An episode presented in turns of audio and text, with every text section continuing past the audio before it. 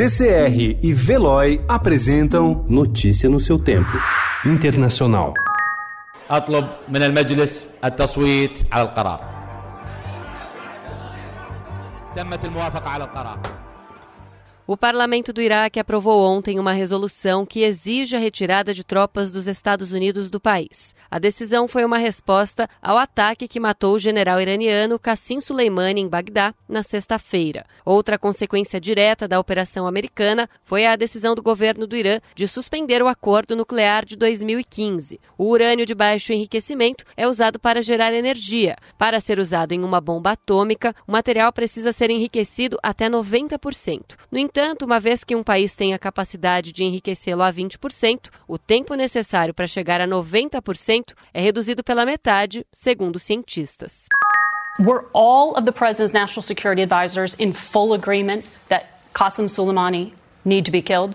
Yes. There's plenty of public evidence about the bad behavior of Qasem Soleimani. He was a designated terrorist and we did the right thing. A Casa Branca e o exército de diplomatas americanos passaram o fim de semana tentando justificar a morte do general Qasem Soleimani. A mensagem de Washington encontrou apoio irrestrito em Israel, Arábia Saudita e Emirados Árabes, mas teve uma recepção fria entre os mais antigos aliados dos Estados Unidos, os europeus. A morte de Soleimani pegou a Europa de surpresa. Ontem, Reino Unido, França e Alemanha reclamaram por não terem sido avisados do ataque e pediram a redução das tensões.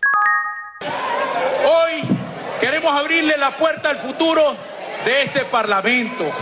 Tenemos que reencontrarlo. Como todos los hermanos, hay pelea, pero estamos obligados a buscar una solución en este parlamento.